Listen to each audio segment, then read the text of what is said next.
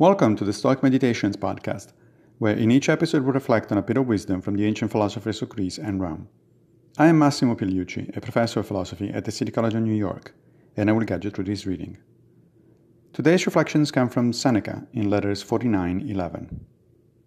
At our birth, nature made us teachable and gave us reason, not perfect, but capable of being perfected. As you can see from this quote, Stoics are moderately optimistic about human nature, and this is an important part of our ethical philosophy.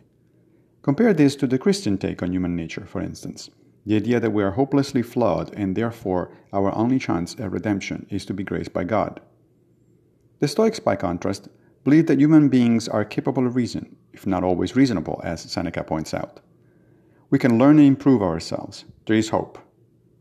Moreover, they thought that we are also social by nature, which is why the virtue of justice and the idea of cosmopolitanism played such a large role in their philosophy.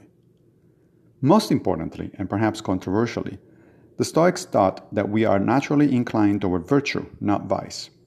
That is one way to cash out their famous motto live according to nature, that is, live virtuously.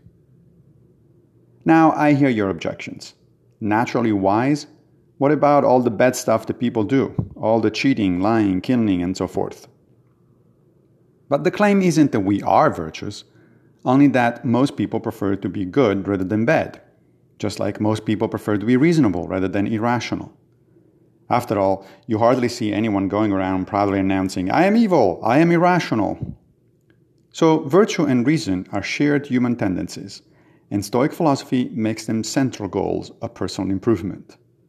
And if everyone were even a bit more virtuous and reasonable, this would be a far better world than it is. So let's improve things from the bottom up, so to speak. You want to change the world? Begin by changing yourself. Thank you for joining me for another Stoic meditation. I will be back with a new episode very soon. Fair meaning, of course.